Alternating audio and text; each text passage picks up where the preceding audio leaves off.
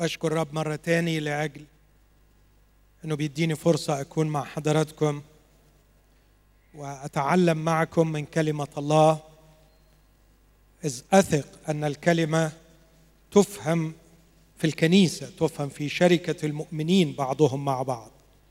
مهما كان اجتهادنا الفردي نظل نحتاج بعضنا لبعض، وفي جلوسنا معا عند قدمي يسوع نستطيع أن نفهم الكتاب ونفهم الحق بصورة أفضل. علشان كده أنا بشكر رب أنه بيعطيني هذه الفرصة أني أكون معاكم وأتعلم معاكم من كلمة الله. في الاجتماع ده هواصل آخر حلقة في سلسلة الاستبصارات التي أستخلصها من الخلق. لو تتذكروا حضراتكم أنه كان حلمي وشوقي وصلاتي تكوين عقل مسيحي من خلال مجموعة من الاستبصارات يستنير بها الذهن، insights، إعلانات، زي ما قال الرسول مستنيرة عيون أذهانكم. هذه الاستبصارات رأيت على قدر فهمي وضعفي أن هناك 7 قضايا في الكتاب المقدس نحتاج أن نستخلص منها هذه الاستبصارات. وكانت خطتي أو ترتيبي أنه كل واحدة في مرة، فنعدي على الخليقة ثم السقوط ثم القضاء والدينونة في الطوفان ثم سلطان الله ثم الفداء والمشروع العظيم مشروع الفداء ثم كهنوت المسيح ثم الأخرويات. هذه القضايا السبعة كان ترتيب أنه كل مرة نقف عند واحدة منهم، لكن الواضح أن احنا لينا مدة طويلة واقفين عند أول واحدة. ما اتمناش أن يطول الأمر في الباقيين بهذا الشكل، يمكن عشان لسه بتعلم فيكم فطولت معايا شوية، لكن أعشى من المرات اللي جاية تكون أكثر اختصارا. آخر حلقة في استبصارات من الخليقة هتوقف في أصحاح 2 من سفر التكوين. في أصحاح 2 في 3 قضايا في غاية الأهمية: العمل، القانون، الزواج. وأعتقد أن أنا محتاج أتعلم إلى حد ما ولو بصورة بسيطة ماذا يقول الله، ماذا يقول الكتاب. ولاحظوا أحبائي بين قوسين تاني، معلش الجمل اللي اعتراضية كتيرة لكن للتوضيح، كلنا بنتمنى نعرف ماذا يقول الله لنا، لكن شخصيا لا أؤمن لطريقة بها أفهم ما يقول الله إلا من خلال ما يقول الكتاب. ده لغاية دلوقتي اللي حلتي، معرفش ربنا بيقول إيه وإزاي إلا من خلال الكتاب. ده اللي بشعر له بالأمان. أي كلام تاني على عيني وراسي، أحترمه، أحبه، أقراه، أفهمه، أجتهد إني يعني أتعايش معه، لكن ما أشعرش بالأمان وما أخضعش بإرادتي إلا لسلطان هذا الكتاب. فماذا يقول الله لشعبه؟ يقوله من خلال الكتاب المقدس. في سفر التكوين أصحاح 2 الله يقول كلمات صغيرة مختصرة لكن فيها تعليم واستبصار كثير. فيها كلام عن العمل، فيها كلام عن القانون، فيها كلام عن الزواج.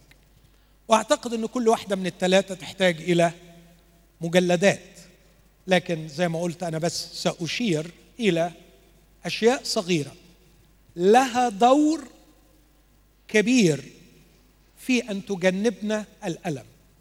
يعني هتناول ال3 قضايا دول بسرعة شديدة من جهة ما يختص بموضوع الألم. ليه؟ لأنه من خلال عملي وخدمتي أسمع وأتعايش مع آلاف المتألمين، مش كلهم بيتألموا من أشياء خارجة عن إرادتهم، مش كل الموجوعين موجوعين بسبب كوارث لا دخل لهم فيها. لكن كتير من الموجوعين والحزانة واللي مش لاقين ياكلوا أحيانا والمضغوطين تعبانين لأن عندهم نظرة خاطئة عن العمل، لأنهم بيتصرفوا غلط في العمل، لأن ما عندهمش نور حقيقي من كلمة ربنا كيف يتعاملوا مع العمل. في الغرب هناك ثقافة عن العمل، في الشرق في ثقافة عن العمل. هنمشي وراء ثقافة الغرب ولا ثقافة الشرق؟ هل الكتاب يقول شيئا عن العمل بحيث ان لما اتبنى كلام الكتاب اجنب نفسي الام ممكن اعدي فيها او اجيد التعامل معها اذا حدثت بسبب كلمة ربنا في ذهني؟ اجابتي نعم. قانون والتعامل معه، اعتقد توافقوني ان في ثقافة في الغرب وفي ثقافة في الشرق. الزواج موضوع كبير، وكتير من الآلام بسبب الزواج، كتير من الآلام بسبب الفشل في العلاقات العائلية. في مصر كل 3 دقائق في حالة طلاق، كل 3 دقائق. يعني لو قضينا النهاردة مع بعض في الاجتماعين 4 ساعات، في 60 دقيقة 240 دقيقة حصلت 80 حالة طلاق، 80 بيت اتدمر. الشيء المخيف واللي لازم نقر به أن النسبة بين المسيحيين لا تقل. إذا نحن نواجه ألم أطفال، وجع قلوب، كسور بتحدث. ليه؟ من وجهة نظري الضعيفة، لأنه معظم شبابنا وشاباتنا دخلوا على أخطر مؤسسة اللي هي الجواز وهم مش فاهمين يعني إيه جواز، مش فاهمين يعني إيه جواز. طب نفهم إزاي يعني إيه جواز؟ نفهم من الشرق ولا نفهم من الغرب؟ أي ثقافة أتبع لكي أفهم الزواج؟ آخر حاجة قابلتها وأنا في الخارج الزيارة الأخيرة، ودي حقيقة، إن الناس بتتجوز بس علشان تتطلق. دي حقيقة، دي حقيقة فعلا. يعني إيه؟ ده مش بخرف، بقول كلام حقيقي. يعني بيعيشوا يجربوا ويخلفوا، وبعدين لما يقرروا ينفصلوا علشان الحقوق المادية تتوزع صح، فلازم يتجوزوا علشان يتطلقوا. فأصبح الزواج لا دور له إلا أنه ورقة تصلح لإتمام الطلاق. لكن الجواز نفسه بقى فكرة غبية، فكرة مرفوضة. قريت من سنين طويلة وما كنتش مصدق أن ده هيحصل. أحد علماء الاجتماع الفرنسويين قال بعد 50 سنة، الكلام ده كان في الثمانينات من القرن الماضي، بعد 50 سنة هندرس في قسم الاجتماع أن الجماعات البشرية قديما كانت تتبع نظاما اجتماعيا اسمه الزواج، لكنهم أبطلوه الآن وصار نظاما عتيقا. ما عادش فيه تقديس للزواج. هل نندفع إلى الزواج دون وعي بما هو الزواج؟ ومن يملك السلطة أن يعرف لي ما هو الزواج؟ هل أذهب لعلم الاجتماع؟ هل أذهب لثقافة المجتمع؟ هل أذهب للغرب أم للشرق؟ هنا أشعر بجريمة نرتكبها كخدام إن كنا لا نعلم ونقدم استبصارات من كلمة الله عن أمر خطير كالزواج. إذن مجرد استبصارات سريعة عن العمل، عن القانون، عن الزواج، أصلي أن يستخدمها الرب لكي تعطينا حماية وتعطينا وسيلة تجنبنا من الألم أو تجعلنا نجيد التعامل مع الألم. أمين؟ الاستبصارات دي هاخدها من سفر التكوين أصحاح 2. فأستأذنكم نقف مع بعض وإحنا بنسمع كلمة ربنا من التكوين والأصحاح الثاني. هذه مبادئ السماوات والأرض حين خلقت، يوم عمل الرب الإله الأرض والسماوات، كل شجر البرية لم يكن بعد في الأرض وكل عشب البرية لم ينبت بعد، لأن الرب الإله لم يكن قد أمطر على الأرض، ولا كان إنسان ليعمل الأرض ثم كان ضباب يطلع من الأرض ويسقي كل وجه الأرض، وجبل الرب الإله آدم ترابا من الأرض ونفخ في أنفه نسمة حياة فصار آدم نفسا حية، وغرس الرب الإله جنة في عدن شرقا ووضع هناك آدم الذي جبله، وأنبت الرب الإله من الأرض كل شجرة شهية للنظر وجيدة للأكل، وشجرة الحياة في وسط الجنة، وشجرة معرفة الخير والشر، وكان نهر يخرج من عدن ليسقي الجنة، ومن هناك ينقسم فيصير 4 رؤوس، اسم الواحد في شون وهو المحيط بجميع أرض الحويلة حيث الذهب، وذهب تلك الأرض جيد، هناك المقل وحجر الجزع، واسم النهر الثاني جيحون وهو المحيط بجميع أرض كوش، واسم النهر الثالث حداقل وهو الجاري شرقي أشور، والنهر الرابع الفرات. وأخذ الرب الإله آدم ووضعه في جنة عدن ليعملها ويحفظها، وأوصى الرب الإله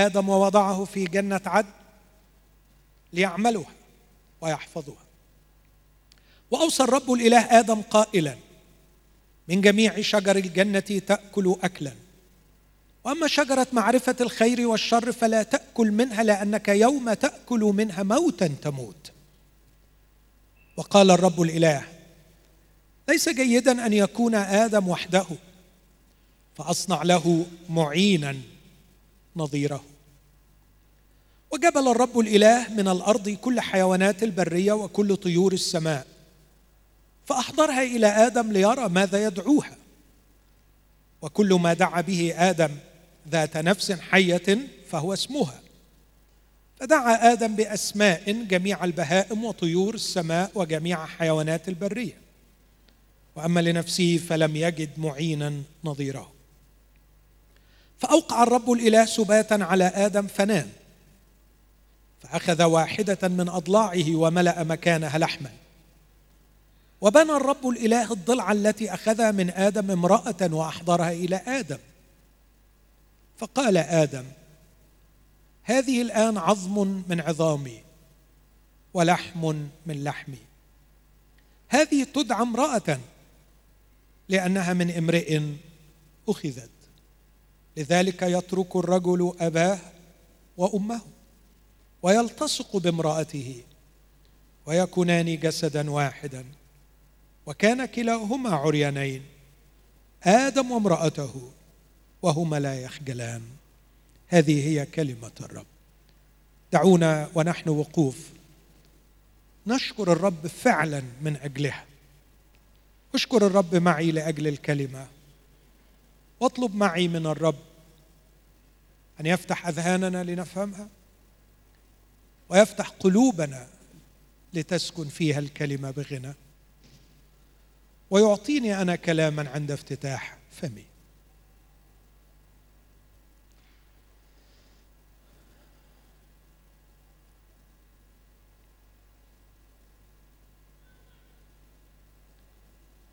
أبانا، أعلن مع إخوتي احتياجي وعجزي وشوقي أن أتعلم فرائضك، فعلمني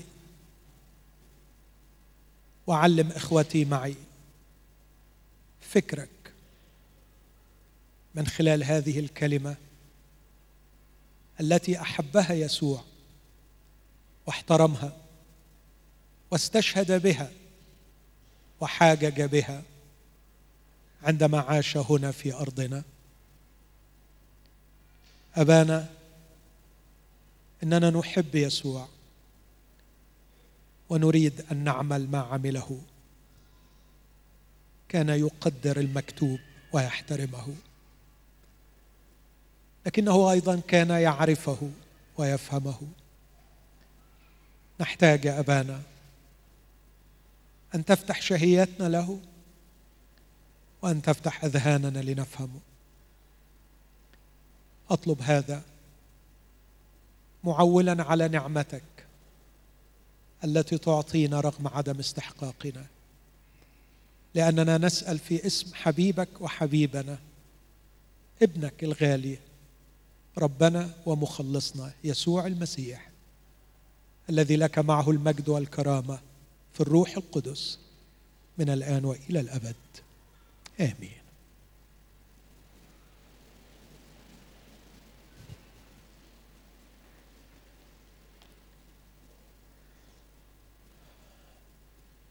أرجو ألا نقرأ تكوين 1 و 2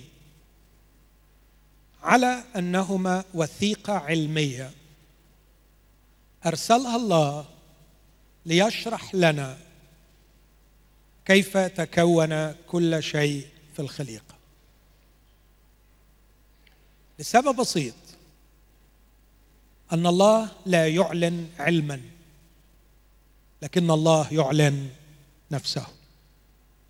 وعندما نقترب إلى الكتاب المقدس نحن نقترب لا لكي نتعمق في الكوزمولوجي أو الجيولوجي أو البيولوجي، لكننا نقترب للكتاب لكي نتعمق في معرفتنا بالله. هذه الأصحاحات لم تكتب لتقدم ورقة علمية للباحثين كيف بدأت الخليقة، لكن تقدم إعلاناً روحياً عظيماً عن الله وماذا يريد منا أن نعمل. مش موضوعي في هذا الاجتماع، بنقدم بعض المحاضرات في أماكن تانية وفي مناسبات أخرى عن هذا الأمر، لكن بس حبيت أضع هذا في الأذهان. أسلوب السرد الذي يسرد به تكوين 1 و 2 أسلوب بديع. سأرى معكم الآن كيف أنه كان يريد أن يتكلم عن العمل، فسرد بعض الأشياء هي حقيقية وليست تخيلية، هي تاريخية وليست رمزية، لكنه سردها باختصار مخل من الناحية العلمية والتاريخية.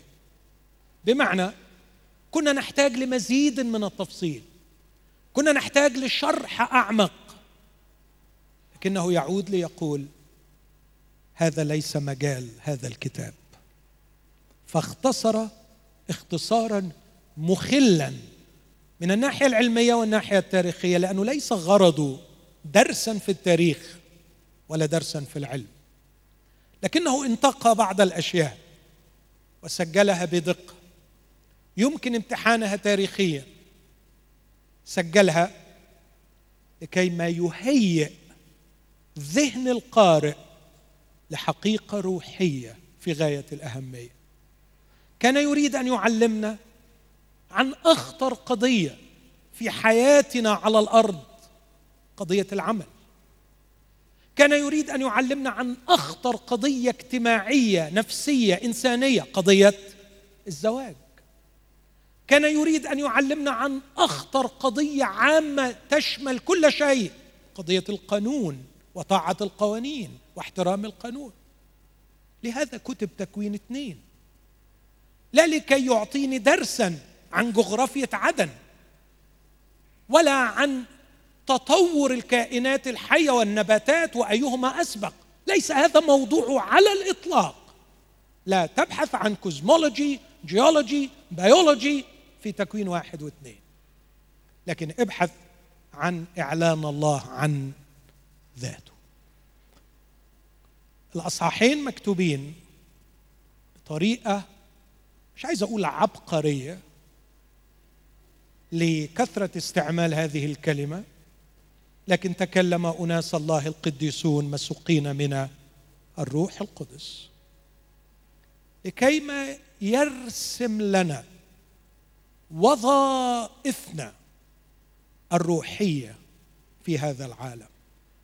فأرانا الله يمارس وظيفته كالخالق ويعد المشهد بأن يعمل كل شيء وظيفته، فأعد الفلك ليعمل وظيفته، والبحر ليعمل وظيفته، والنباتات لتعمل وظيفتها، والإنسان أيضا لكي يقوم بوظيفته.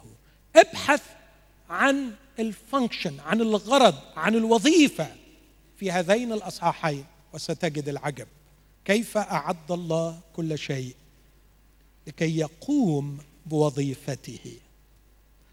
حكاية أنه يقوم بوظيفته دي مهمة، أعتقد تتفهم أخطر وأكتر لما نعرف أن الخطية تعرفها هو أني ما أعملش الوظيفة بتاعتي. أنا خاطي. خاطي يعني عبد للخطية. ما هي الخطية؟ من الفعل أخطأ. ماذا يعني الفعل أخطأ؟ عدم إصابة الهدف. أنا مليش لازمة في الدنيا ولا في الأبدية غير أن أعمل وظيفتي. يا رب نفسي ومنى عيني أكون فانكشنينج، مثمر، منتج، عامل وظيفتي.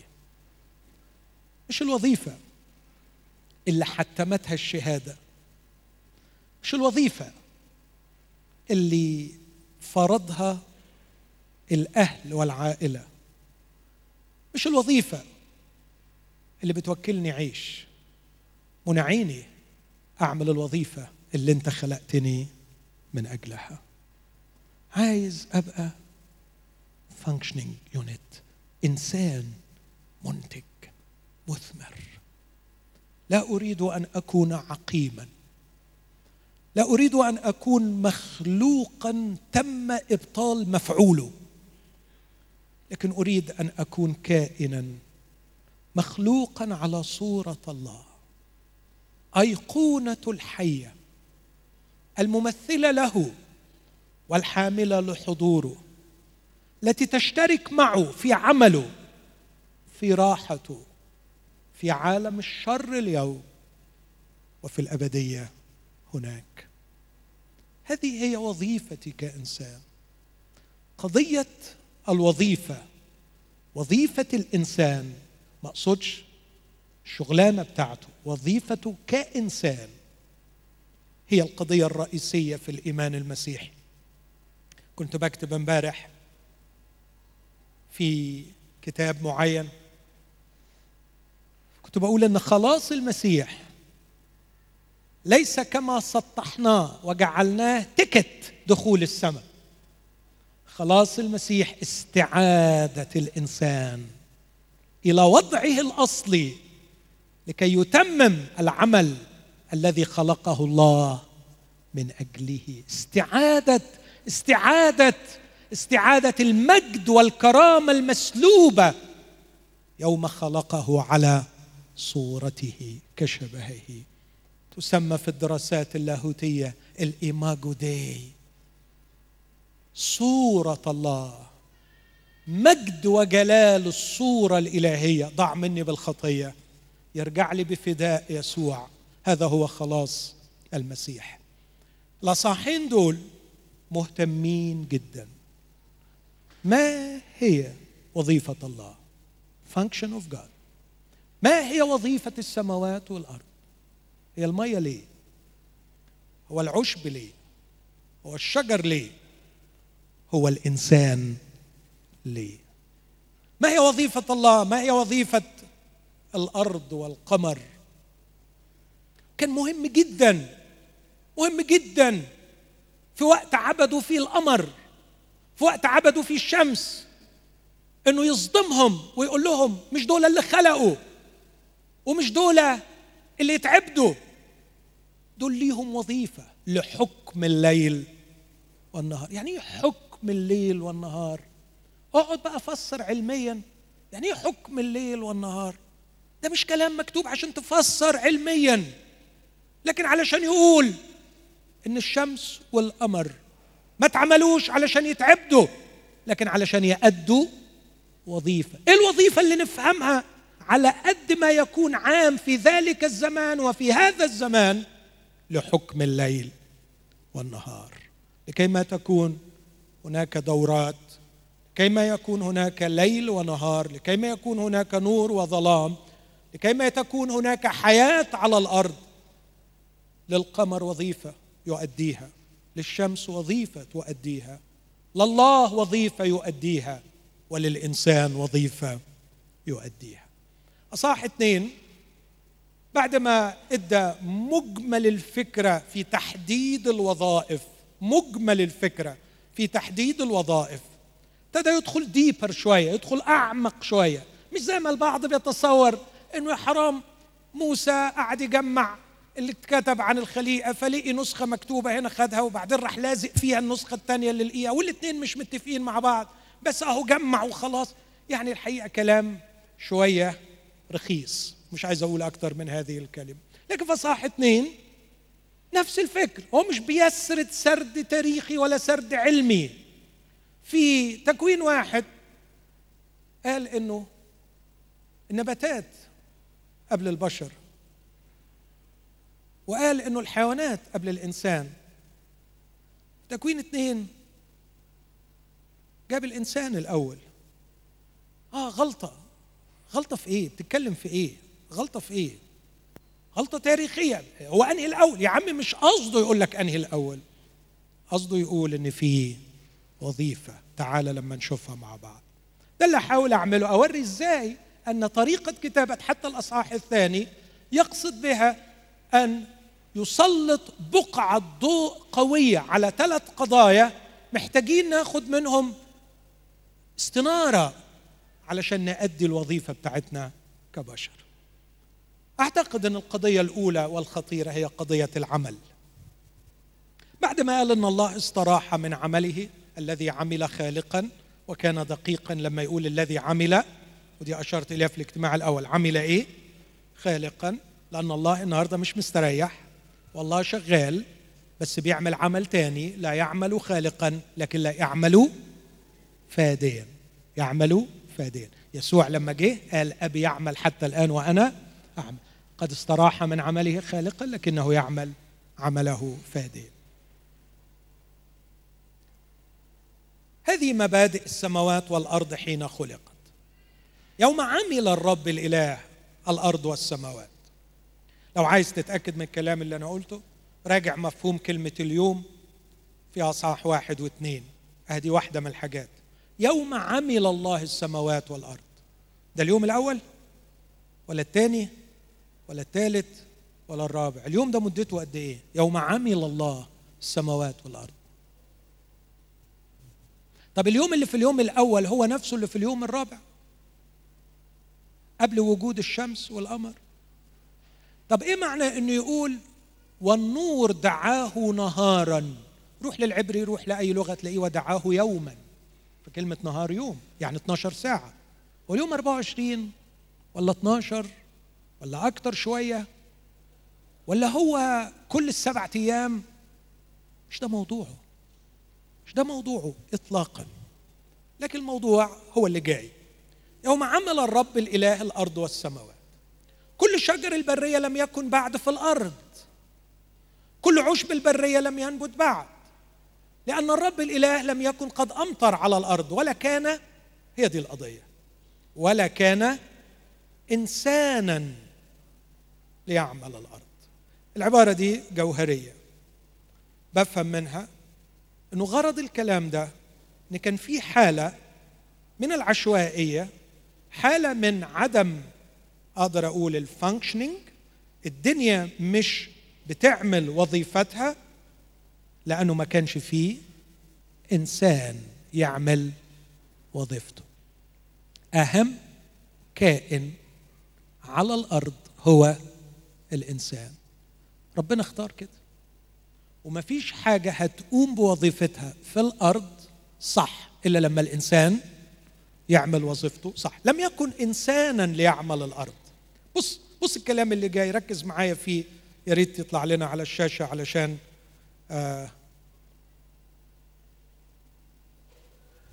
علشان نقدر نشوفه مع بعض. بيقول ولا كان إنسانا ليعمل الأرض، كان ضباب يطلع من الأرض ويسقي كل وجه الأرض، وجبل الرب الإله آدم ترابا من الأرض ونفخ في أنفه نسمة حياة فصار آدم نفسا حية. عمل الإنسان وبعدين عمل جنة. مفهومنا دايما عن الجنة علشان الواحد يشتغل ولا يستريح، يستريح، مظبوط؟ كلنا مفهوم كده. وبنقول يعني زمان كانت جدتي تقول ترنيمة، معرفش دي ترنيمة ولا تعديدة، عارفين اللي في الصعيد يعددوا، حوا يا حوا انت سبب البلوى. ليه يا تيتا حوا سبب البلوى؟ تقول ما هي اللي جابت الشجة يا ولدي طلعته من الجنة. يعني معناها ان الجنة مكان الايه؟ الراحة. ولغاية النهاردة هذا المفهوم الغريب والخاطئ موجود حتى عند المؤمنين للأسف، ان الجنة يا كان بيقعد تحت الشجرة ويغني ويأكل من شجرها وما فيش شغل. تصور بقى لما نقرأ الأصحاح ده بتدقيق نكتشف ان ربنا عمل الإنسان وعمل الجنة علشان الإنسان يعملها ويحفظها. أقدر أقول هذا الجزء بهذا السرد ليس المقصود منه غير أنه يقول في البداية لم يكن هناك إنسان يعمل الأرض، ثم أعد الله المشهد بكل تفاصيله لكي يقدم للإنسان المجال الذي يمارس فيه عمله ووظيفته. فحتى الجنة بكل راحتها كانت مجال عمل الإنسان. اقرأ معايا هذه الكلمات. ووضع هناك، غرس الرب الإله جنة في عدن شرقا. ومش بقى قاعد يوصف بقى في الحاجات اللي مجرد اللي وصفه بعد كده، وصف علشان يقول أن هناك أشياء تاريخية حقيقية، ده مش خيال، دي مش أساطير، it's not mythology.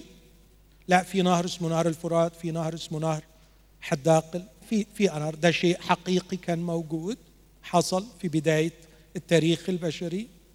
وإنه الجنة دي كانت ثرية جدا، غنية جدا، كان في ذهب، كان في شجر، لكن ده ما منعش إن الإنسان محتاج يشتغل، يعمل، لأنه بالعمل سيتمم وظيفته على هذه الأرض. غرس الرب الإله جنة عدن، جبل الرب الإله آدم ترابا من الأرض، غرس الرب الإله جنة عدن، وضع هناك آدم الذي جبله وقال له يلا حبيبي استمتع وارتاح وكسل وعيش. لا، لكن أنبت الرب الإله من الأرض كل شجرة. وهرجع لموضوع القانون، حط شجرة معرفة الحياة وشجرة معرفة الخير والشر، بعدين وصف الأنهار، وفي الآخر يقول الكتاب في عدد 15 وأخذ الرب الإله آدم، بدأ بيها وختم بيها. عدد 7 جبل الرب الإله آدم، عدد 8 غرس الرب الإله الجنة، وضع الرب الإله آدم هناك الذي جبله. عدد 15 وأخذ الرب الإله آدم مرة تاني ووضعه في جنة عدن ليعملها ويحفظها. عنده وظيفتين مش وظيفة واحدة. طب جنة مليانة أنهار وجنة جنة، إيه اللي محتاجاه جنة من شغل؟ معرفش وما اداناش تفاصيل. وكما ذكرت مش قصده يدي لك درس رائع عن علم النبات وكيف بدأت الأشجار وعلم التاريخ وكيف بدأ الإنسان قصة العمل. مش دي القضية.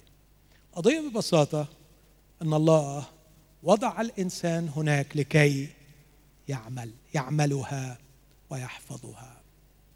مجال تحقيق وظيفة الإنسان. العمل هو مجال تحقيق وظيفة الإنسان. أقف وقفة مختصرة.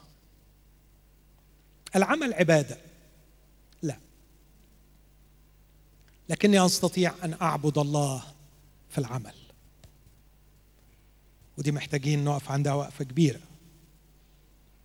إذا كانت العبادة الحقيقية هي أن نقدم أجسادنا لله ذبيحة حية، وأن أكون هيكلاً يحل فيه الله، أعتقد أن العمل واحد من أروع المجالات التي أستطيع أن أعبد الله فيها. العمل ليس عبادة، لكنه واحد من أروع المجالات التي يمكنني أن أعبد الله عبادة حقيقية فيها. اختزال العبادة إلى ساعة في مكان وزمان من وجهة نظري هرطقة وشر، وتضيع الحياة المسيحية. لكن العبادة الحقيقية لله أعتقد أن مجالها هو أن أعبد الله في عملي. الفكرة الثانية، العمل رسالة؟ لا، أنا مش موافق أن العمل يكون هو الميشن بتاعتنا في الحياة.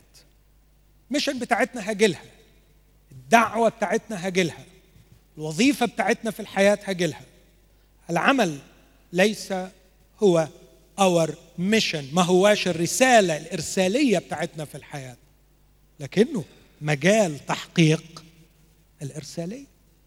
علشان ما شعلقكمش كتير، الإرسالية سبق وقالها من البداية قوي، من ساعة ما قال نخلق الإنسان نعمله على صورتنا كشبهنا. كررت كتير، إرساليتي في الحياة هي أن أمثل الله وأحمل حضوره في البقعة التي أوجد فيها. أمثل الله وأحمل حضوره، وأقدر أزود النهاردة وأقول وأعبده وأستمتع براحته وهو يحقق ويفرغ من أعماله التي يعمل من خلالي. عندما فرغ الله من أعماله استراح، واليوم الله له عمل، وعندما ينجز عمله هو يستريح، وأنا أستشعر راحة الله في داخلي. رسالتي في الحياة، وظيفتي كإنسان، مش إن أشتغل. وظيفتي في الحياة أن أمثل الله. رسالتي في الحياة أمثل الله في شغلي. العمل ليس عبادة، لكني أعبد الله في العمل. العمل ليس إرساليتي ورسالتي، لكنه مجال تحقيق هذه الرسالة العظمى، أن أمثل الله، أحمل حضوره، أعمل معه لكي أستشعر أيضا راحته.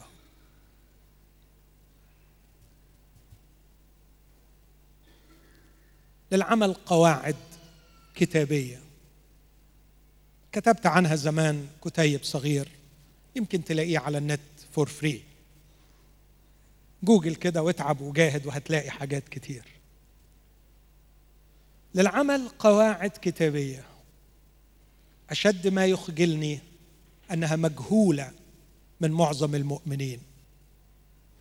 وبينما ينشغل المؤمنون بقواعد كثيرة من جهة سلوكيات كثيرة، ما بيسألوش أنفسهم ربنا عايزني أعمل شغلي إزاي؟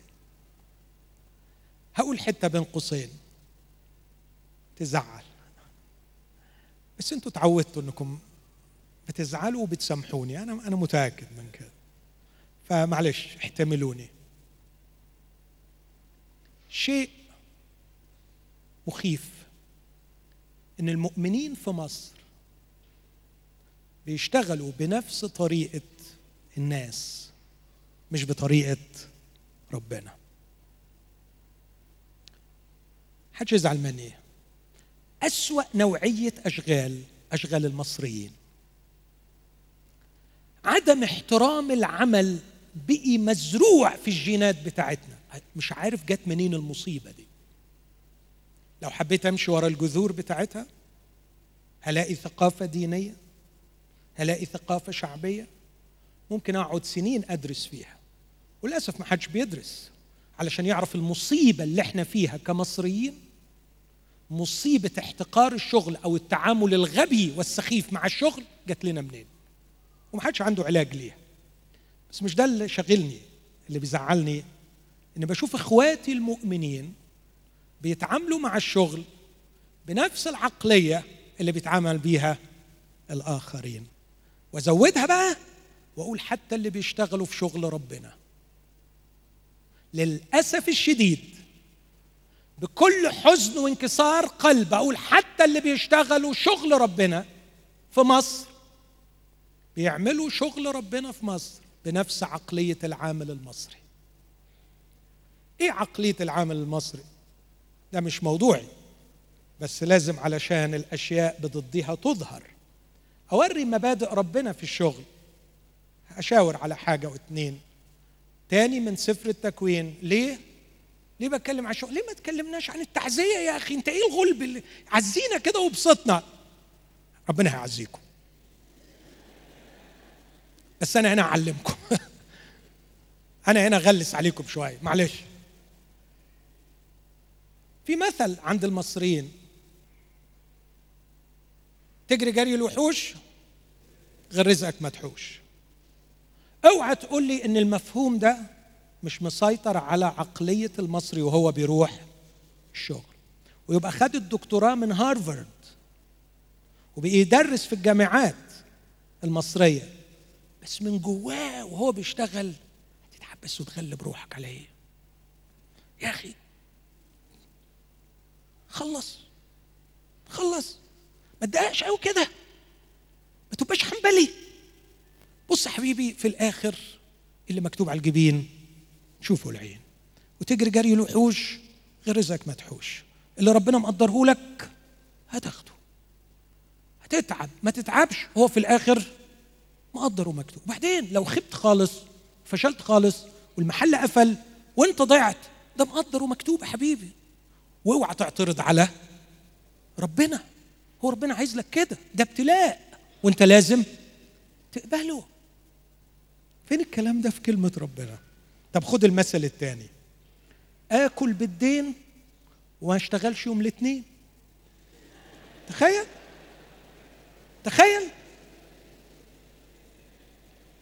احنا نص البلد عندنا مش متعلمين، ومعظم اللي مش متعلمين عمال، والعمال بيشتغلوا باليومية، فما ينفعش يطلع الشغل يوم الاثنين على أساس إن الحد كان أجازة، لأنه لو طلع يوم الاثنين الحارة يقولوا ده عمل إيه؟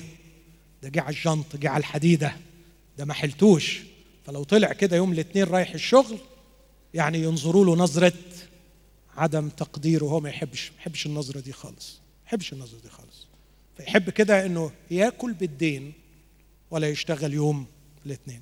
طبعا الناس اللي بتفكر بره، كم الكتب وكم الدراسات، خدت فصل دراسي كامل عن حياة الأمريكان الأفارقة وسبب الفقر اللي هم فيه بالنسبة لبقية المجتمع، وكتبوا عن شيء اسمه ثقافة الفقر السائدة والمنتشرة. قعدوا يدوروا على الأسباب الاجتماعية والنفسية. ما حدش بيعمل كده في بلدنا. لكن تاني أقول مش دي قضيتي اللي وجع قلبي إن أشوف إخواتي المؤمنين جايين يشكوا من ألام وأتعاب. مش كل الألام والأتعاب، لكن كتير من الألام والأتعاب بسبب عدم الأمانة لكلمة الله في التعامل مع العمل. العمل نعمة، العمل عطية صالحة من الله، العمل لم يخترعه بشر. أول إعلان في الكتاب المقدس بعد الخلق وقبل الزواج قبل العائلة كان بخصوص العمل.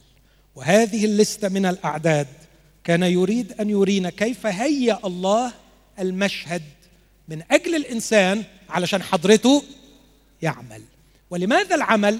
لكي يعبد الله من خلال العمل، ولكي ما يتمم رسالته من خلال العمل. فالعمل مجال لإتمام الإرسالية حتى وإن لم يكن هو الإرسالية، والعمل مجال لعبادة الرب حتى وإن لم يكن هو العبادة. خليني أقرأ مع حضراتكم جزئين بسرعة. الجزء الأول في رسالة أفسس أصحاح 6، والجزء الثاني في كلوسي أصحاح 3. أفسس 6، اسمحوا لي أقول في البداية شيء تاريخي بسرعة. من يوم ما أفلاطون تخيل الجمهورية وكتب عن الجمهورية، كان في وجهة نظره إن البشر نوعين: نوع بيفكر ويخطط ويحكم، ونوع تاني ذكاؤه قليل هو اللي بيشتغل. ولذلك للأسف الشديد أقروا بمسألة العبودية. فكان كل اللي بيعمل الشغل في الإمبراطورية الرومانية هم العبيد غالبا، يعني باستثناءات قليلة. السادة لا يعملون، يفكرون ويخططون ويناقشون لكن لا يعملون. هذا مفهوم شرير. أعتقد أن المسيح هدمه. قعد 3 سنين خادم متجول، ومش أقل من 18 سنة عامل نجار. مرة كتبت زمان وقلت: حرفة النجارة لم تكن لتخسر كثيرا لو لم يكن المسيح قد قضى كل هذا العمر في دكان نجار.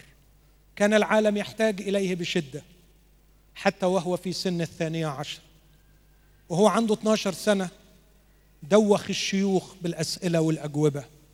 كان يستطيع أن يكون معلما للشريعة وهو في سن 12 سنة، لكنه عاد لدكان النجار وظل يعمل نجارا 18 سنة، وعاش خادم متجول 3 سنين. العالم كان سيربح كثيرا لو كان يسوع تجول من سن 12 سنة يعلم، وحرفة النجارة لم تكن تخسر كثيرا لو لم يكن يسوع قضى كل هذه السنين في دكان النجار. لكن كان يسوع يريد أن يعلمنا أن لله ترتيب في خليقته وعلينا أن نحترمه.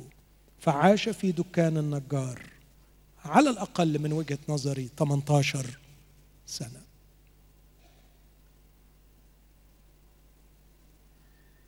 لما الكتاب بيكتب في العهد الجديد رسائل للعبيد،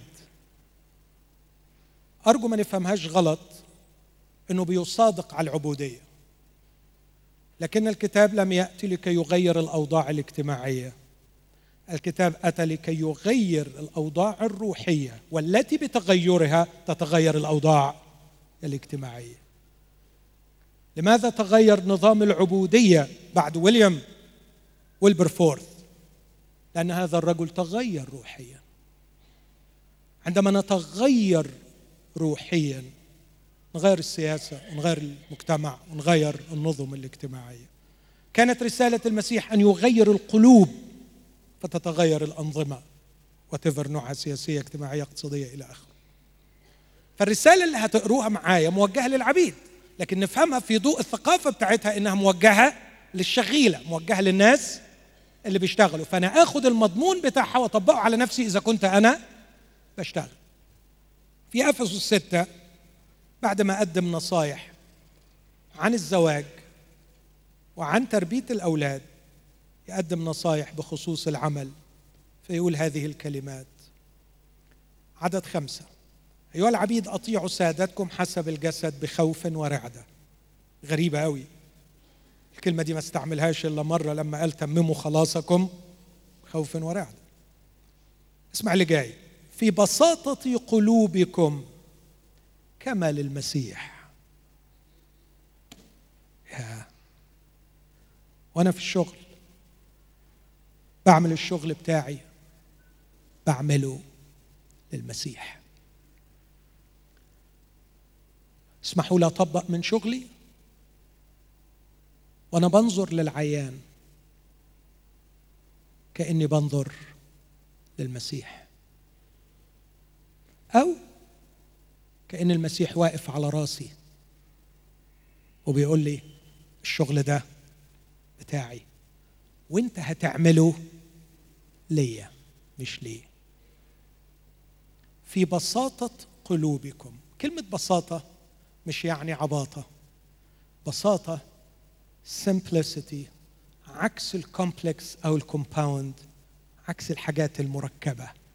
بشتغل بعين هنا وعين هنا، لا بشتغل بعين واحدة، شايف المسيح قدامي، فلما بروح الشغل ما بسيبهوش في البيت، لكن المسيح كمان معايا في الشغل. فعندما أقترب من امرأة أرى المسيح أمامي، وسأعمل شغلي لهذه المرأة كما للمسيح. وعندما أرى فقيراً سأعمل عملي كما للمسيح.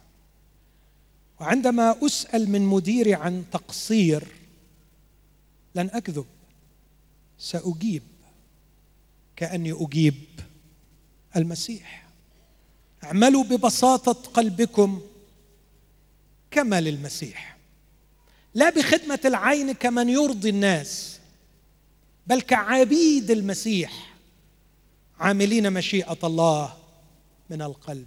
مش بس كما للمسيح، لكن كعبيد مين؟ المسيح. لاحظ هنا، ودي آفة مصرية أصيلة، لو المدير بيمدح العامل وكل يوم كده يديله وجبة ضخمة جدا من التقدير، ممكن العامل يعمل ايه؟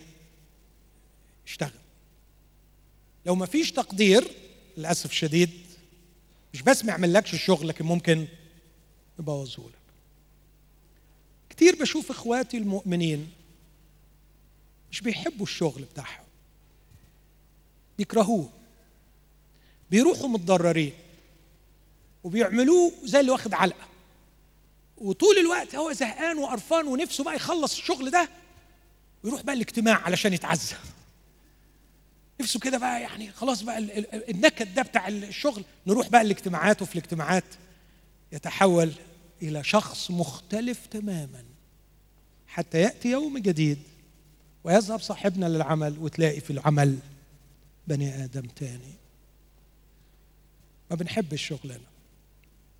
لما كنت بدرس بره كنت بقعد في مكان معين أدرس أقرأ وأكتب، كان في عامل معين في المكان اللي بروح فيه اسمه سكوت، كتبت عنه مقالة، وأنا بتأمل سكوت كل يوم كيف يعمل عمله، من ساعة ما يدخل ويلبس المريالة لغاية ما يمشي. أنا كنت بقعد في المكان ده بال6-7 ساعات أراقب سكوت بين الحين والآخر، كم العشق لعمله، كم الحب.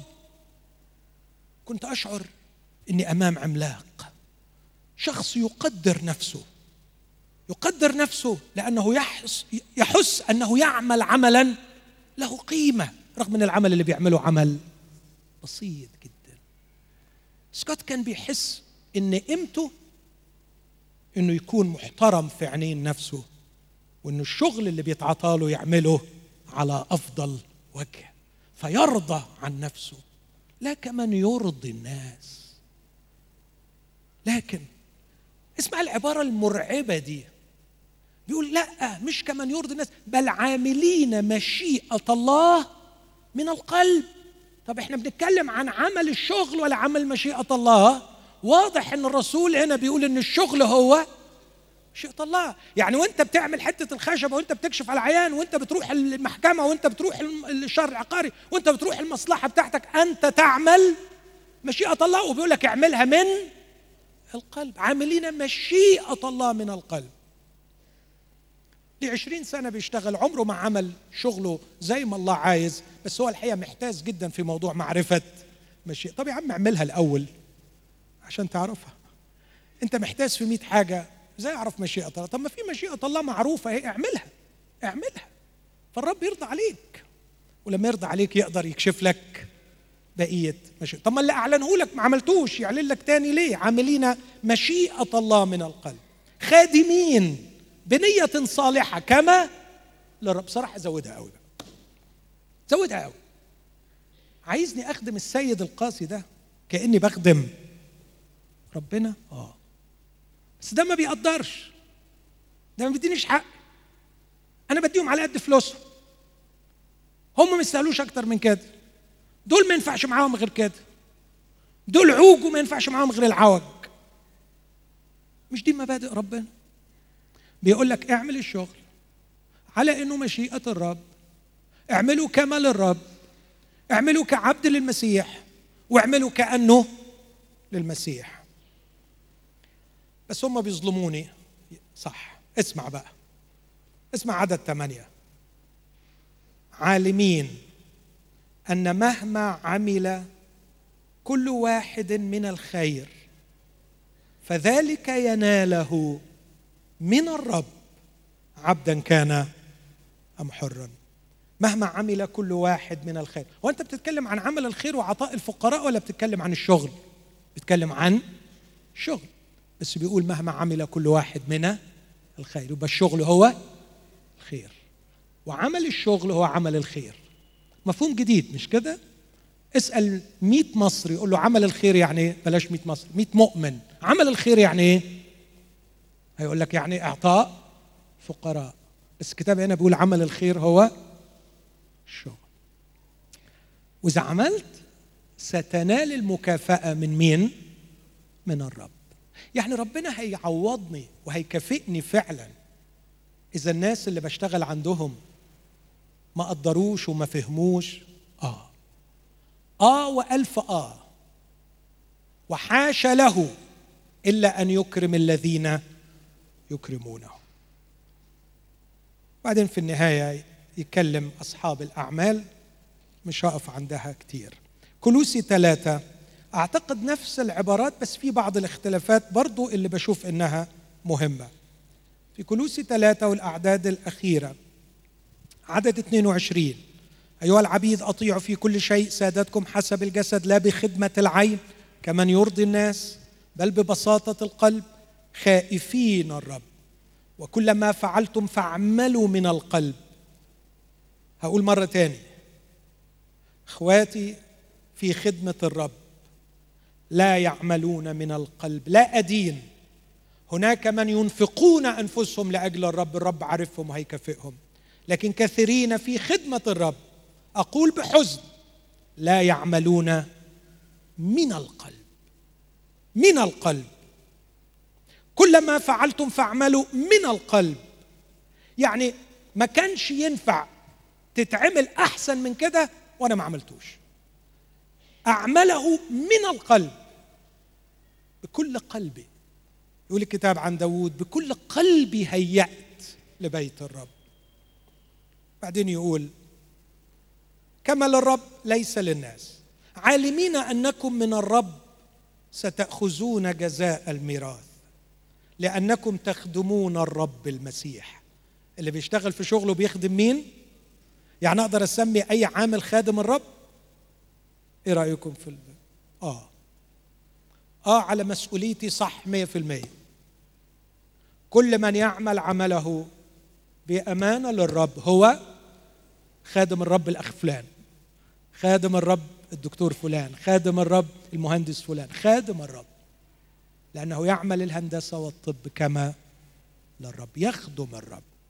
وبعدين يقول طب وإذا اتظلمت في شغلك تخافش، تقولش الهم. وأما الظالم فسينال ما ظلم به وليس محاباة. في إله بيراقب ظلمك، ما تعاقبهمش انت، سيب إلهك اللي شايف الظلم سيعاقب من ظلم. أمين. اكتفي بكده. أدخل بسرعة قانون، هقول كلمة واحدة.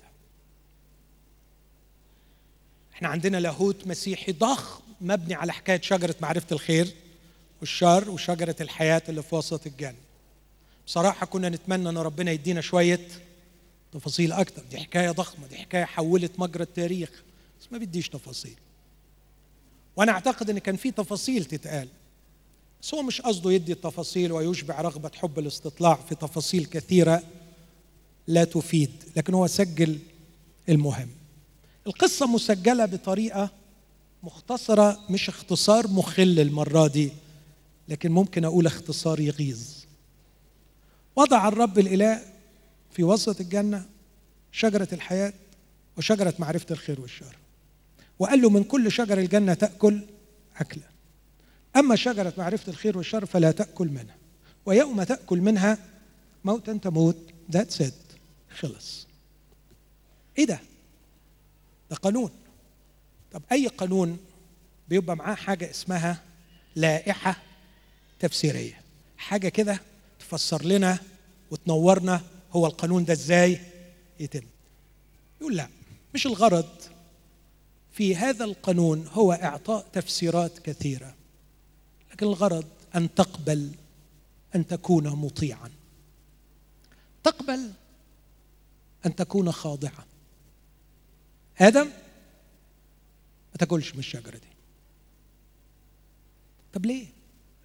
من غير ليه؟ هو في سؤال ممكن تسأله حضرتك، هو مين الكبير في الحتة دي؟ أنا ولا أنت؟ لا أنت طبعا، أنت اللي عاملني. إذا كنت أنا الكبير، أنا بفهم أحسن منك ولا ما بفهمش؟ أكيد بتفهم. آدم من معرفتك بيا أنا بعك ولا صالح وحكيم؟ لا صالح وحكيم. آدم الدنيا اللي أنت فيها دي مش أنت فيها بس، في أنت، في حيوانات، في ملائكة، في منظور، في غير منظور، في عالم كبير أنا وضعت له قوانينه. لو كل واحد يا آدم قرر أنه يمشي على مزاجه في الدنيا دي، إيه اللي هيحصل؟ هتخبط في بعضيها وهتنهار. فالمفروض يا حبيبي أن كون كبير بالضخامة دي يتعمل له نظام. وبما أني أنا الكبير باعترافك، وبما أني أنا في نظرك صالح ومش بعك، يتهيألي من حق أن أنا أحط القوانين. ويتهيألي كمان من العقل والحكمة يا آدم أنه بما أنك مش لوحدك، وبما أنك في كون كبير زي كده، أنك تعمل حاجة بسيطة جدا اسمها احترام القانون، تحترم القانون. وطبعا يا آدم أكيد في حاجات كتيرة هشرحها لك ليه القانون ده لصالحك، زي مثلا ما هشرح لك في يوم من الأيام أن السبت جعل من أجل الإنسان وليس الإنسان من أجل السبت. كل القوانين يا آدم بما فيها وصية السبت معمولة لخدمة حضرتك يا حبيبي، وأنا ممكن في يوم من الأيام أشرح لك، بس الحقيقة لو وقفتني تستجوبني علشان تطعني بعد ما تفهم، خربت ومش هنعمل حاجة، وهنقعد طول الوقت رايح جاي عليا اشرح لي علشان أطيع. لا يا حبيب قلبي، نتفق من الأول تطيع وبعدين أشرح لك. إيه رأيكم في الكلام اللي أنا قلته ده؟ يمشي ولا ما يمشيش؟ الحقيقة في البلاد المتخلفة مش ماشي، وهو ده سر تخلفها. في البلاد المتخلفة فيش حاجة اسمها احترام القانون، في دراسة القانون لاكتشاف ثغراته، لكن في البلاد المتحضرة دراسة القانون لطاعة نصوصه، عشان الإنسان يحمي نفسه من الغلط. بيدرس القانون علشان يحترمه، مش بيدرس القانون علشان يلف ويدور حواليه. إخوتي أقول برضو بألم، حتى في خدمة ربنا وحتى في الكنائس ما بنحترمش أي قواعد، بنلاقي متعة غريبة إن إحنا نلتف على القواعد، بنلاقي متعة غريبة تشعر كده إن الواحد فعلا يعني راضي عن نفسه جدا لما يعرف يتحايل على القانون، بيشعر إن هو مش من الدنيا دي ومش زي بقية الناس. لكن الخضوع للقوانين ده شخص كده يعني غلبان، مش أنا اللي أخضع للقوانين. أتمنى الرب يعلمنا أكتر. أدخل بسرعة شديدة لأخطر قضية، وهقولها في 3 كلمات، قضية الزواج. وده بقيت أصحاح 2، بقيت أصحاح 2 الله يرتب الزواج. الزواج ليس ترتيب بشري، ليس ترتيب مجتمعي، لكنه ترتيب إلهي. أكيد سمعتوا الكلام ده في الأفراح كتير، بس أنا مش هوعظ وعظة فرح دلوقتي، لكن هقول حاجتين أو ثلاثة. الحاجة الأولانية أنه حكاية الضلعة من الممكن ترجمة الضلع أنه ضلع، وباللغة العربية إحنا بنستعمل كلمة ضلع بطريقة غير أنها رب يعني، لكن لما بنقول المبنى الفلاني ليه 3 أضلاع، الضلع الشمال ضلع اليمين. فالفكرة مش قصد ربنا يشرح لنا عملية جراحية كيف أن الله أخذ من آدم ضلعة، طب خد أني ضلعة وكده البني آدم ناقص ضلعة، الراجل ناقص ضلعة، ولا المرأة زايدة ضلعة، مش القضية كده، لكن أخذ واحدة من أضلاعه، خدها منه علشان لما يسكنها معاه يقول هذه عظم من عظمي ولحم من لحمي. هذه تدعى امرأة لأنها من امرئ أخذت. هي دي القضية. القضية قصة عميقة في الزواج، انتماء المرأة بعد زواجها لرجلها، وانتماء الرجل بعد زواجه لامرأته. هذا الانتماء الذي لا ينسخ بقية الانتماءات، لكنه يعلو عليها جميعا ويضعها في الظل. ولن ينجح الزواج، لن ينجح الزواج، لن ينجح الزواج إذا لم يدرك الرجل والمرأة أن انتماءهم أحدهم للآخر يعلو فوق كل انتماء آخر. ده اللي ربنا عايز يوصله. إذا كنت مش فاهمة الجواز كده ما تتجوزيش، إذا ما كنتش فاهم الجواز كده ما تتجوزش. علشان كده بيقول من أجل هذا، من أجل هذا. هو قال الحكاية دي كلها وادالك المشهد الرهيب ده، إنه نيمه وأخذ واحدة من أضلاعه وبناها له امرأة وأحضرها إليه، فأول ما شافها قال دي عظم من عظمي، دي لحم من لحمي، دي تدعى امرأة، دي من امرئ أخذت، عشان يوصل للكونكلوجن، للخلاصة.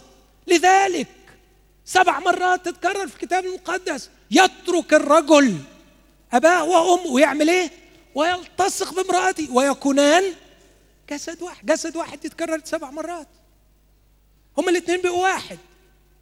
انتماء، مرة تانية أقول، لا يجب، لا ينسخ كل الانتماءات، لكنه يعلو فوقها جميعا. هو أسمى كل الانتماءات في العلاقات البشرية على الأرض. أنا وابني مش جسد واحد، أنا وأمي مش جسد واحد، أنا وأخويا مش جسد واحد، لكن المفروض أنا ومراتي جسد واحد. هل المفهوم ده واضح قبل ما تاخد قرار الجواز ولا مش واضح؟ لا يا اخوي ده جوز 1 و2 و3 ماشي يعني الدنيا، وممكن تجوز وتسيبه الدنيا يعني انتوا بس. هو ده اللي ربنا قاله من الاول. هل عندك استعداد لهذا الكوميتمنت، لهذا الالتزام؟ هذا الالتزام، تاخد بالك من حجم الالتزام. يترك أباه وأمه ويعمل إيه؟ لزقة يا حبيبي، لزقة لزقة لزقة، وما فيهاش ما جمعه الله، مش لعبة.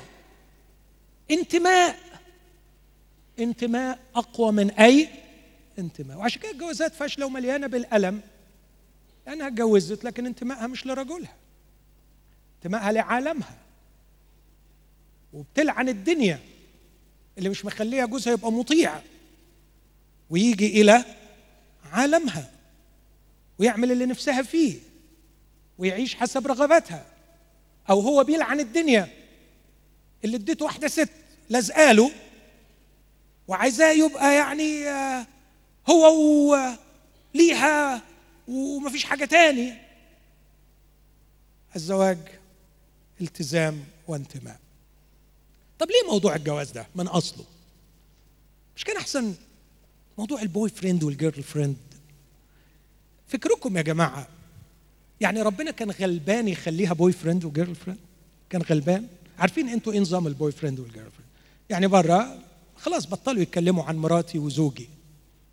ومن زمان قالت لي واحده لما بيجي لي جوزي في البنك في البريك بتكسف قدام اصحابي اقول جوزي، بقول ماي بوي فريند، عشان لو قلت جوزي هيحسوني كده ان انا يعني متخلفه شويه.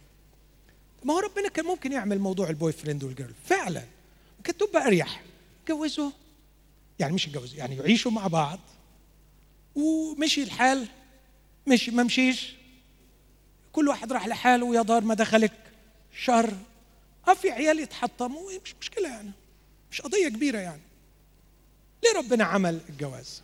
بص حبيبي، شوف روعه الفكر الالهي من وراء الزواج على قد ما انا قادر افهمه. بيقول واوصى الرب الاله ادم بعد ما قال له على القانون، قال الرب الاله. بدايه تقديم موضوع الزواج بدأ من عدد 18. ليس جيدا أن يكون آدم وحده، فأصنع له معينا نظيرا. هنا مش ربنا صعبان عليه وحدة آدم، يا حرام قاعد وحيد. أولا آدم ما اشتكاش من الوحدة، والكتاب ما بيقولش ليس جيدا أن يكون آدم وحده أصنع له رفيقا يسلي وحدته، لا، أصنع له معينا نظيره.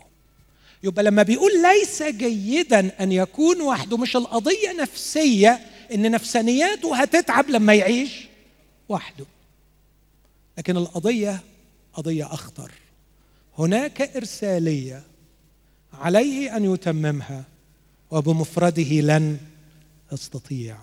فليس جيدا أن أضع عليه هذه الإرسالية وأتركه بمفرده، لابد أن أصنع له معينا نظيره. وعشان كده إذا انفصل الزواج عن الإرسالية قطع أخطر جذر يغذي الزواج بالحياة، وهدم الأساس الذي يبنى عليه الزواج الصحيح. الزواج الصحيح هو الذي يبنى على الإرسالية وليس على أي شيء آخر. تعيش الفتاة، بسميها كده بالإنجليزية لغاية ما الاقي لها ترجمة عربية كويسة، marriage centered girl، فتاة تتمركز حول الزواج.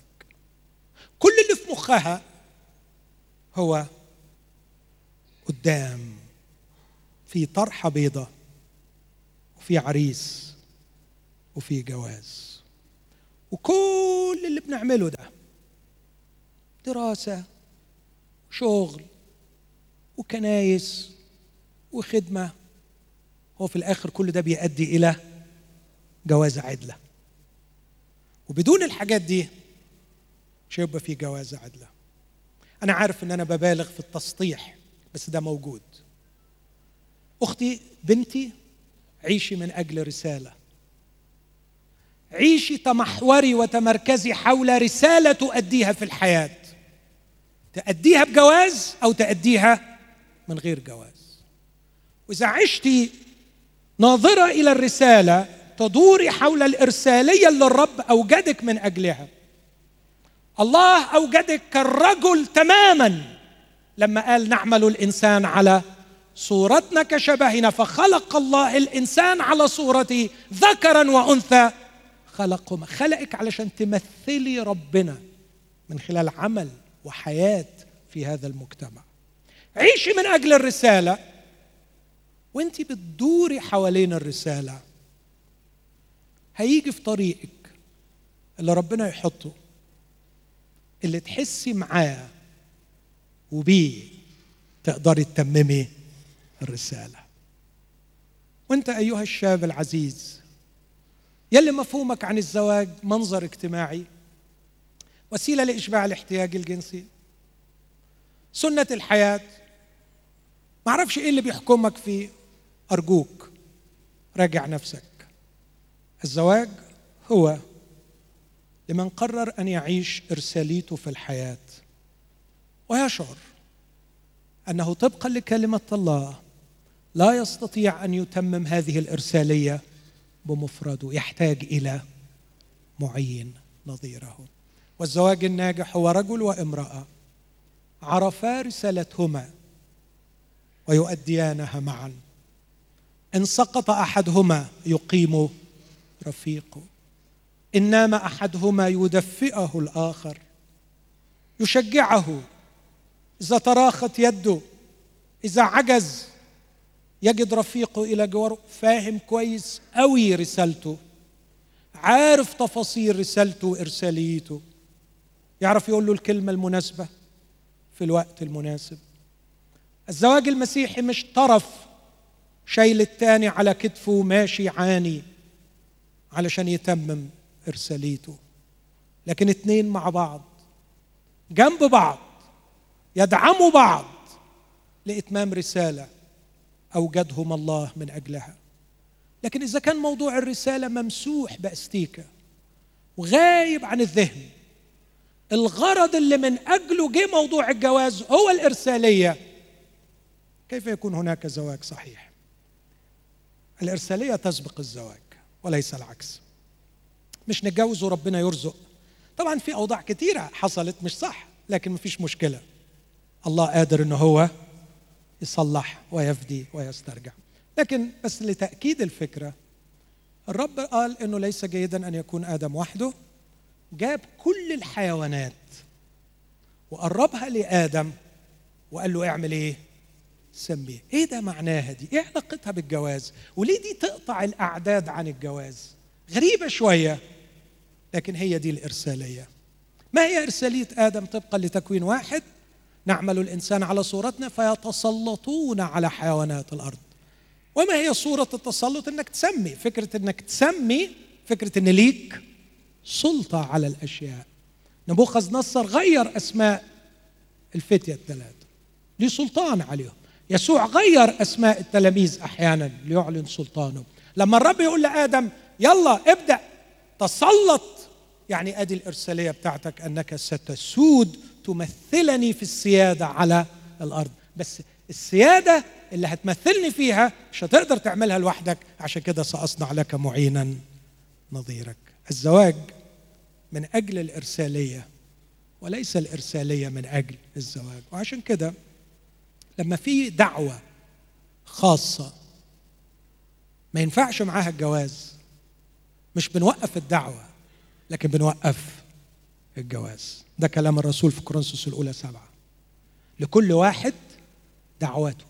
إذا في واحد دعي من الله لإتمام دعوة معينة ما ينفعش معاها الجواز، مش ساعتها بنوقف الدعوة، لا بنوقف الزواج. رب يدينا أحبائي مفاهيم صحيحة، وأصلي من كل قلبي اللي بدأ غلط وماشي غلط الرب قصبة مردودة لا يقصف، فتيلة خامدة لا يطفئ. أكيد في معاناة وأكيد في نتائج، لكني أؤمن أن عند الرب السيد للموت مخارج، والرب قادر يصلح وقادر ينور ويغير ويجدد ويبني اللي انهدم. إذا كنت لسه ما بدأتش أرجوك فكر في العمل بطريقة صح، فكر في الزواج بطريقة صح لكي لا تخطئ وتجلب على نفسك الألم. خلونا نقف كلنا وإحنا بنصلي من أجل أشغالنا ومن أجل عائلتنا.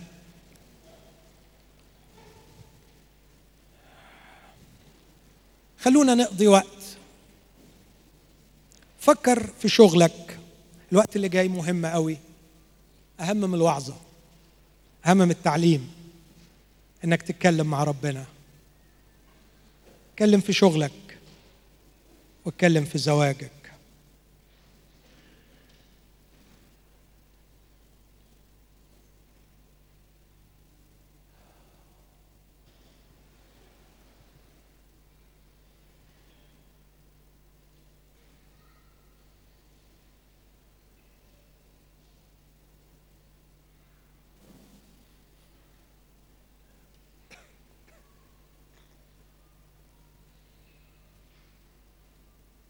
اطلب من الرب انك تحب شغلك وانت واقف دلوقتي في محضره.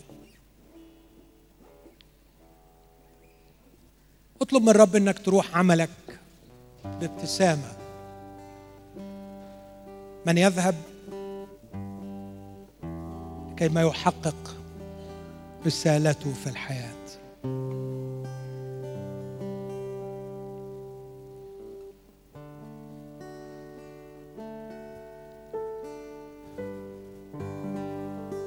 خلونا ناخد دقيقة نصلي من أجل أشغالنا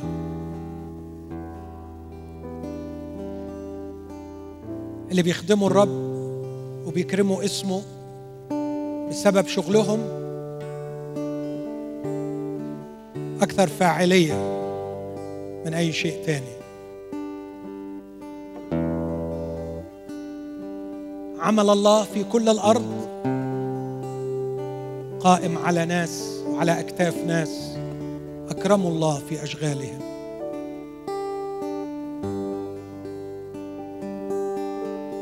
حب شغلك،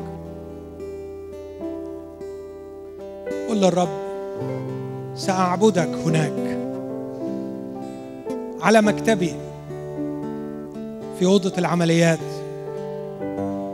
في المحل اللي أنا فيه، في المصنع، وأنا على سقالة، وأنا قدام مكنة، سأعبدك هناك، سأخضع لك، سأطلب إلهامك،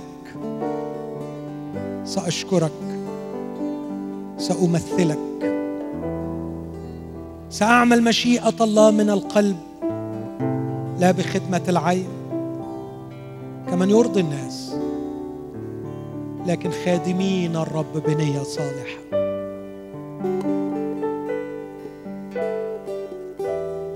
اطلب بركة الرب على عملك وعلى صحتك في عملك وعلى عقلك في عملك. اطلب من الرب أن تكون مبدعاً في عملك.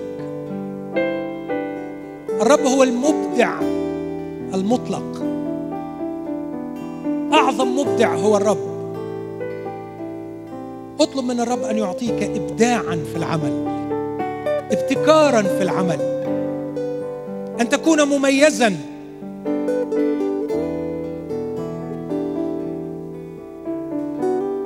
الروح القدس مستعد أن يقودك في شغلك، مش بس في كنيستك وفي خدمتك. أصرخ معايا للرب كطبيب، كمهندس، كموظف، كعامل. قل له هعمل شغلي بقوة الروح القدس. مين يقول أمين معايا؟ هعمل شغلي بقوة الروح القدس. تخيل أول ملء بالروح القدس في الكتاب المقدس كان لعامل وليس لخادم. نحات نحت خيمة الاجتماع، بصلئيل ابن أور ابن حور، ملأه الرب بالروح القدس لكي ينحت ويبدع ويبتكر. اطلب من الرب أن تكون مبدعا، مبتكرا، صانعا، حائك، حاذق، ماهر. بارك عملك واطلب بركة على كل خطواته.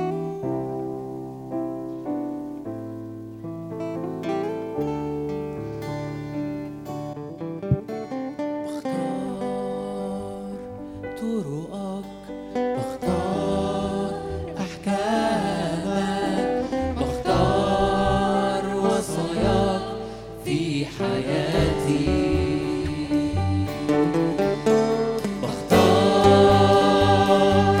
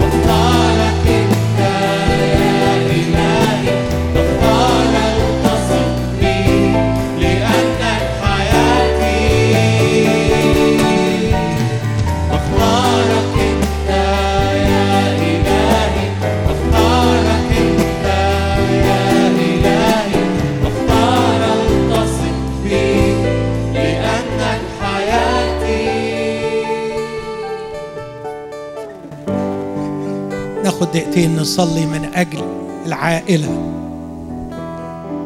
هات عيلتك، معرفش ليه متخيلها كأنها شيء ممزق أو شيء قديم تهرب. ضعه أمام الرب، حط يدك عليها، قول له أعلم أنك تستطيع أن تخلق شيئا جديدا، تستطيع أن تبني المنهدم، تستطيع أن تقيم الميت. كان زواجي قد مات، تستطيع أن تحيي. كانت عائلتي قد تهدمت، تستطيع أن تبنيها. ليس عندك مانع يا رب أن تصنع أمرا جديدا في عائلتي. بس حط في قلبك معايا لا تتمركز حول الزواج، ولا تطلب من شريكك أن يتمركز حولك. ليس بالزواج وحده يحيا الإنسان. حط الزواج في مكانه الصحيح. الزواج لخدمة الإرسالية. إذا لم تكن هناك إرسالية كيف يكون الزواج ناجحا؟ اركن الجواز على جنب دلوقتي وصلي من أجل المشن، من أجل الإرسالية بتاعتك في الحياة. انت عايش لإيه؟ عشان يبقى في جواز يعينك على الإيه ده. عايش لإيه؟ إذا كنت تريد امرأة تعيش لك من أجلك، أو إذا كنت تريد رجل يعيش من أجلك، هذا ليس زواج، هذه وثنية. تريد أن تكون إله ويعيش الآخر لك. الزواج الصحيح هناك خدمة خلقني الرب من أجلها، هناك رسالة سأحققها، أنا وشريك حياتي معا نتممها. تضرع إلى الرب، تضرع معي إلى الرب أن يعيد الرب الإرسالية لتأخذ مكانها الصحيح، فيأخذ الزواج وضعه الصحيح.